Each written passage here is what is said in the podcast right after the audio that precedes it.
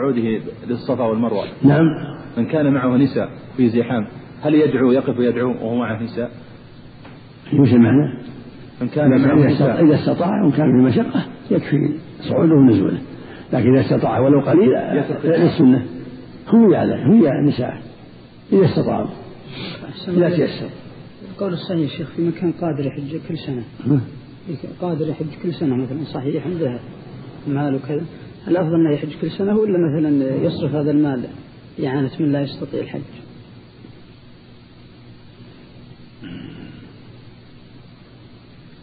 محتمل محتمل. ترغيب في الحج لها أو الترغيب في الحج حاجة حج فضل عظيم يا شيخ لكن بعض الأخوة يقول لو صرفت في أعطيته أحد الأخوة المساكين الذين لا يستطيعون الحج لكان أفضل من حجك. محل نظر هم محل نظر. يقول النبي يقول النبي صلى الله عليه وسلم الحج مبرور ليس له جزاء الا الجنة. هذه العربات اللي تكون في الصفا بعضهم إذا انتهى من العربة لف أو حتى رجع ولا الصفا هل يجزئه ذلك؟ خاصة أن مكان العربة لم يصل إلى الصفا. شلون؟ بعض الموجود في الصفا العربات هذه لها مكان خاص فإذا انتهى المكان رجع ولم يبقى إلى الصفا هل يجزئ ذلك؟ لأن الآن المنتهي لم يصل إلى ارتفاع محدد حتى نفس بلاط هذا اللي فيها مكعبات. لابد لابد من السعي بين الصفا والمروه لابد يستوفي ما بينهما ولو نزل يتيسر ولو ينزل من العربة حتى يكمل. ولا يصبر حتى يدخل العربة حتى يكمل ما بين الصفا والمروة. من أساس هذه وأساس هذه. نعم؟ حد أحسن الله منك حد الصفا وحد المروة. مبين كما فوق الظاهر الظاهر هناك واضح. مبين المرتفع الله عنك المرتفع. المرتفع هو حدود الصفا والمروة. يعني الجبلان اللي من أول ما يبتدئ ويصعد إلى الآخر إلى المروه اسفل أسفل الدرج أسفل درجات عند نهاية درج من موسى درج الصفا ودرج المروة هذا هذا ما بينهما. إذا كان ما استطاع وصعد إلى الصفا أو المروة هل الحج يكون ناقصا؟ نعم. إذا ما استطاع الذي في العربة ما ما صعد إلى لا الصعود سنة مستحب. مستحب. إذا إذا مشى ما بينهما كفى. نعم.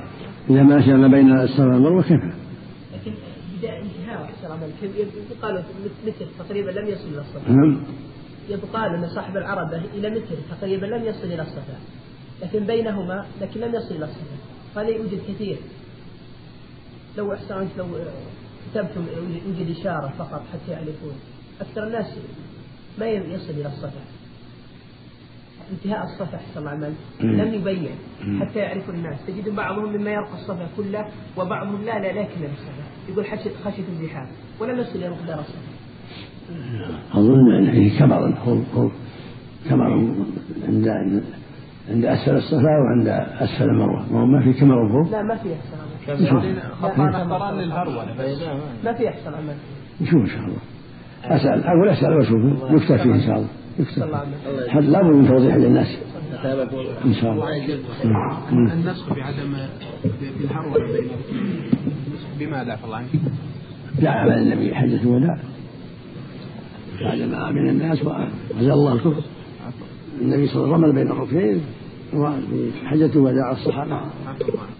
قال الحافظ ابن حجر رحمه الله تعالى في باب في باب صفة الحج ودخول مكة. وعن ابن عمر رضي الله عنهما قال لم أر رسول الله صلى الله عليه وسلم يستلم من البيت غير الركنين اليمانيين. رواه مسلم. وعن عمر رضي الله عنه أنه قبل الحجر وقال إني أعلم أنك حجر لا تضر ولا تنفع ولولا أني رأيت رسول الله صلى الله عليه وسلم يقبلك ما قبلتك. متفق عليه. وعن أبي الطفيل رضي الله عنه قال رأيت رسول الله صلى الله عليه وسلم يطوف بالبيت ويستلم الركن بمحجن معه ويقبل المحجن. رواه مسلم. وعن يال بن أمية رضي الله عنه قال طاف رسول الله صلى الله عليه وسلم مضطبعا ببرد أخضر. رواه الخمسة إلا النسائي وصححه الترمذي. وعن أنس رضي الله عنه قال كان يهل من المهل كان يهل من المهل.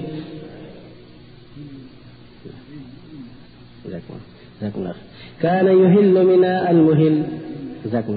كان يهل منا المهل فلا ينكر عليه ويكبر منا المكبر فلا ينكر عليه. متفق عليه. صلى الله وسلم على رسول الله وعلى آله وأصحابه. أما بعد هذه الأحاديث تتعلق بالطواف والإهلال والاطباع ثبت عنه صلى الله عليه وسلم أنه كان يستلم من البيت الركنين. اليمانيين الحجر الأسود والركن اليماني كما قال ابن عمر. الركن اليماني يستلم من دون تقبيل يستلم من اليمنى يقول بسم الله والله أكبر. والحجر الأسود له ثلاث حالات. حالة يقبل ويستلم يقبل الفم ويستلم باليد والحالة الثانية يستلم باليد أو بالعصا وتقبل العصا أو اليد. والحالة الثالثة يشار إليه من بعيد ويكبر. كلها ثابتة عن النبي صلى الله عليه وسلم. حديث عمر له صلى الله عليه وسلم قبل الحجر. قال عمر لولا إني رأيت ان يقبلك ما قبلته قال عمر رضي الله عنه يخاطب الحجر إني اعلم أنك حجر لا تضر ولا تنفع. ولولا أني رأيت النبي يقبلك ما قبلته هذا ثابت عن من وجوه أنه قبل الحجر. واستلم بيده. وثبت عنه صلى الله عليه وسلم أنه استلم بمحجن كما في حديث الطفيل وقبل المحجن مثل اليد إذا استلمها باليد. وثبت في حديث ابن عباس الصحيح أنه صلى الله عليه وسلم طاف على بعيره وأشار ويشير إلى الحجر كلما قال كلما حاذاه أشار عليه وكبر وهو على بعيره عليه الصلاة والسلام. في حديث علي على أن النبي طاف مطبع ورد الأخضر هذا يدل على أن السنة الاطباع في طواف القدوم. والاطباع معناه يجعل الرداء تحت إبطه الأيمن وسط الرداء وأطرافها على عاتق الأيمن هذا الاطباع فإذا فرغ من الطواف طواف القدوم سوى الرداء على كتفيه قبل أن يصلي. سوى الرداء على كتفيه قبل أن يصلي ركعتين. لأن الرسول أمر بأن يكون الرداء على الكتفين. فيصلي أحد من ثوب لا على عاتقيه عاتقين من شيء. من لفظ ليس على عاتقين من شيء. فيكون وقت الصلاة على العاتقين. في حديث من أنس رضي الله عنه يقول كان يهل من المهل فلا يكبر فلا ينكر عليه ويكبر من يكبر فلا ينكر عليه. في حديث على أيضا فائدة أخرى وهي جواز لبس الأخضر للرجل كما يلبس الأحمر والأسود يجوز يلبس الأخضر والأصفر لكن الأبيض أفضل البيض أفضل. كما قال صلى الله عليه وسلم لباسهم من ثيابكم البياض فإنها من خير ثيابكم وكفنوا بها موتاكم لكن يجوز لبس الأسود والأحمر والأخضر. لا بأس بذلك في حديث يعلى ولحديث الحديث الكثيرة في لبسه الحلة الحمراء كون دخل مكة في عمامة سوداء عليه الصلاة والسلام كل هذا يدل على جواز هذه الأشياء. والنبي صلى الله عليه وسلم كان يلبي حتى رمى جرس العقبة. ولكن أقر الصحابة على الإهلال والتكبير جميعا. كان يهل منه مهل فلا ينكر عليه ويكبر المكبر فلا ينكر عليه. دل على أنه يجوز للملبي أن يكبر بعض الأحيان. وهو محرم يجوز له أن يستعمل التكبير. وهذا قال أنس عند توجههم من منى إلى عرفات. لما توجهوا منى قال كان من يهل المهل يعني يلبي فلا ينكر عليه ويكبر فلا يكبر فلا ينكر عليه. فمن كبر أو لباه فكله طيب. لكن التلبية أفضل لها شعار الإحرام. فيها أفضل كما لزمها النبي صلى الله عليه وسلم. ويدل على حديث المتقدم حديث ابن عمر أن الركنين الآخرين المواليين للحجر لا يستلمان ولا يقبلان. ثبت عن ابن عباس أنه طاف مع معاوية رضي الله عنه رضي الله عنهما جميعا. فكان معاوية يستلم الأركان الأربعة. فقال له ابن عباس إنه لم يستلم النبي صلى الله عليه وسلم الركنين اليمانيين. فقال معاوية ليس من البيت شيء مهجور. فقال له ابن عباس لقد كان لكم في رسول الله أسوة حسنة. فقال صدقت. فترك استلام الركنين واستلام الحجر الأسود واليماني فقط. تأسيا من النبي صلى الله عليه وسلم وعملا بالحديث الصحيح. عندك في حديث آخر؟ في حديث أبي الطفيل يعني يطوف البيت ويسلم الركن نعم تكلمنا عليه. لا انتهى وفق الله الله ما ورد النهي عن الأحمر الله يحسن عملك وجد الحاجة الأحمر القاتل الزايد الحمر يعني. ترك الأحمر من باب الكراهة. واللبس الأحمر ثبت فيها أحاديث كثيرة. لكن المعصفر أو المزعفر لا ما ينبغي للرجال. حديث الشيخ يكون أحمر الله المعصفر البالغ العصفر يعني. أو بز أو بالزعفران هذا أنكره النبي صلى الله عليه وسلم عبد الله بن عمرو نعم. الله الشيخ يقول الصحابي لم الذي قال لم أرى رسول الله صلى الله عليه وسلم يستلم من البيت غير الركنين اليماني هو ابن عباس ام ابن عمر؟ نعم ابن عمر. يقول في الشرح هو ابن عباس؟ ابن عباس كلهم قالوا كلاهما قال. إيه. كلاهما. يقول فلا ننكر عليه أو فلا ينكر عليه. نعم ينكر عليه. فلا ينكر عليه. ينكر من من الصحابي الباقيين يعني. عندنا طبعها أحسن الله عليك فلا ننكر. لا فلا ينكر عليه. بالياء الصلاة مطابعا عفى الله تجي ولا مطابعا عفى الله عنك تصح لأن أحد العاتقين مسلوب لكن يسر العاتقين أولى غير الاطباع حطها على العاتقين هذا هو المشروع هذا هو الأفضل وإن صلى صح صح. وإن صلى مكشوف العاتقين عفى الله؟ فهذا فيه نظر ينبغي أن يعيد قوله صلى الله عليه وسلم لا يصلي أحدكم في واحد ليس على عاتقه من شيء. في اللفظ ليس على عاتقيه من شيء متفق على صحته. ينبغي أن يستر على عاتقين أو أحدهما على الأقل. إذا قدر ثم إذا كان ما عنده شيء فاتقوا الله والصلاة يؤمر بالإعادة عفى الله عنك. نعم. هذا ينبغي أن يعيد. نعم أحسن الله إليك الأحمر القاسم. الكراهة تنزيه وتحريم. لا تنزيه نعم بالنسبة لبعض الناس إذا أراد أن يقبل الحجر الأسود وضع جبهته عليه هذا يروى عن عباس عن النبي انه سجد عليه لكن في صحة نظر معروف عن النبي صلى الله عليه وسلم التقبيل والاستلام اليد هذا هو هذا هو الأحوط وهذا ثابت في الأحاديث الصحيحة. استدبار الكعبة هل فيه محذور شرعي عفى الله عنك؟ نعم. استدبار الكعبة. لا النبي استدبر جالس واستدبرها عليه الصلاة والسلام وكلم الناس الله يحسن نعم. الله يحسن من من غسل الرجل اليمنى ثم لبس الشراب الله يحسن ينبغي له ينسخ إذا لبس إذا غسل اليسرى يخلع اليمنى ثم يعيد اللبس حتى يكون لبسها على طهارة القدمين الوضوء ثابت. ما أدخلهما طاهرة. نعم يخلع ثم يخلع. أحسن الله بعد ما يغسل اليسرى يخلع اليمنى ويعيد لبسه. نعم. هذه الحالة الوحيدة هي. نعم. وإذا كان يصلي بها الفرض هذا فقط. أبو يخلعه ويلبسها بس ما ما كلفه يخرج من الخلاف. يخرج من الخلاف. استلم الحجر الاسود بالمحجن أو الاشاره إليه. عند عدم القدره هم مطلقا يجوز. نعم. استلم الحجر الاسود بالمحجن بالعصا الظاهر الظاهر الظاهر قد يكون أسباب الزحمة ممكن. والافضل يباشر. الافضل لكن لك على أحب يعني ما يزاحم. أو المحاجن أحسن الله إليك التعلق بأستار الكعبة ما لها صلاة. لا ما ينبغي. عدم الرمل بين الركنين. عدم الرمل بين الركنين. نسخ هذا؟ نعم. عدم الرمل بين الركنين. نعم. نسخ هذا. كان هذا في عمرة القضاء. لما كان المشركون ينظرون إلى المسلمين من جهة طريق عن من جهة الشمال يختفون عنهم إذا كان بين الركنين. ثم شرع الله الرمل في الجميع حجة الوداع. نعم. الحديث كان يمسك صدره ووجهه بالملتزم حديث ابن عباس. نعم. حديث ابن عباس. كان يلصق صدره ووجهه بالملتزم. هذا فيه ضعيف لكنه ثبت من بعض الصحابة ابن عمرو عباس. والحديث هذا فيه ضعف لأنه من رواية بعض الشيعة. نعم. أحسن الله إليك. إذا انقطع الوضوء. ما ثبت عن النبي صلى الله عليه وسلم أنه وقف في الملتزم. ولا كذلك بين الملتزم والحطيم الاحاديث اللي كثيره ضعيفه صح موقوف على ابن عباس يا شيخ. ابن عباس وعبد الله بن عمرو. فعل فعل بعض الصحابة. أحسن الله إليك إذا انتقض وضوءه أثناء الطواف. ففصل, ففصل بينهما بين الطو... بين شو اسمه الوضوء فاصل. هل يعيد من أول أو يكمل؟ يعيد من أول يعود في الوضوء ويعيد من أوله. مثل الصلاة. مثل الصلاة. يستلمها من أولها أحسن الله كالصلاة كالصلاة. صلى الله عليك يا شيخ. المرأة إذا إذا حاضت بعد الطواف قلنا لها تسعى لأنه لا يشترط لها الطهارة نعم. أقول المرأة إذا حاضت بعد الطواف بعد الطواف ثم قلنا لها تسعى لأنه لا يشترط لها الطهارة لا يعتبر هذا مكث في المسجد ولا يكون له لا لا ما يفعل تسعى ولا بأس. تسعى ويتم تتم عمرته وحجها لأن السعي لا يشترط لها الطهارة والمسعى لا يشترط أن لا يطوف فيه إلا طاهر. المسعى مشروع للنساء والرجال السعي فيه وليس له حكم المسجد من جهة منع الحائض. داخل المسجد. ولو دخلوه لا الحكم باقي.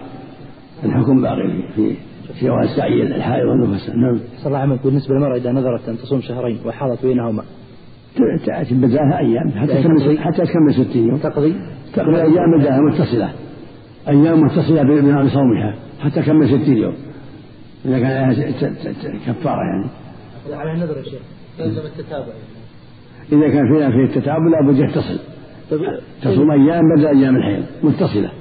تزيد يعني. تزيد. الله عنك المرأة للثياب البيض جاهزة إذا كان على وجه ما في تشبه إذا كان تفصيلها أو خياطتها يعني ما في تشبه الرجال ما في شك. والله الحكمة من الطباعة الله عنك الله أعلم الله أعلم. قال الحافظ ابن حجر رحمه الله تعالى في باب صفة الحج ودخول مكة. وعن ابن عباس رضي الله عنهما قال بعثني النبي صلى الله عليه وسلم في الثقل أو قال في الضعفة من جمع بليل. متفق عليه. وعن عائشة رضي الله عنها قالت استأذن السودة رسول الله صلى الله عليه وسلم ليلة المزدلفة أن تدفع قبله وكان ثبطة تعني ثقيلة فأذن لها. متفق عليه. وعن ابن عباس رضي الله عنهما قال قال لنا رسول الله صلى الله عليه وسلم لا ترموا الجمرة حتى تطلع الشمس. رواه الخمسة إلا النسائي وفيه انقطاع. وعن عائشة رضي الله عنها قالت أرسل النبي صلى الله عليه وسلم بأم سلمة ليلة النحر فرمت الجمرة قبل الفجر ثم مضت فأفاضت. رواه أبو داود وإسناده على شرط مسلم.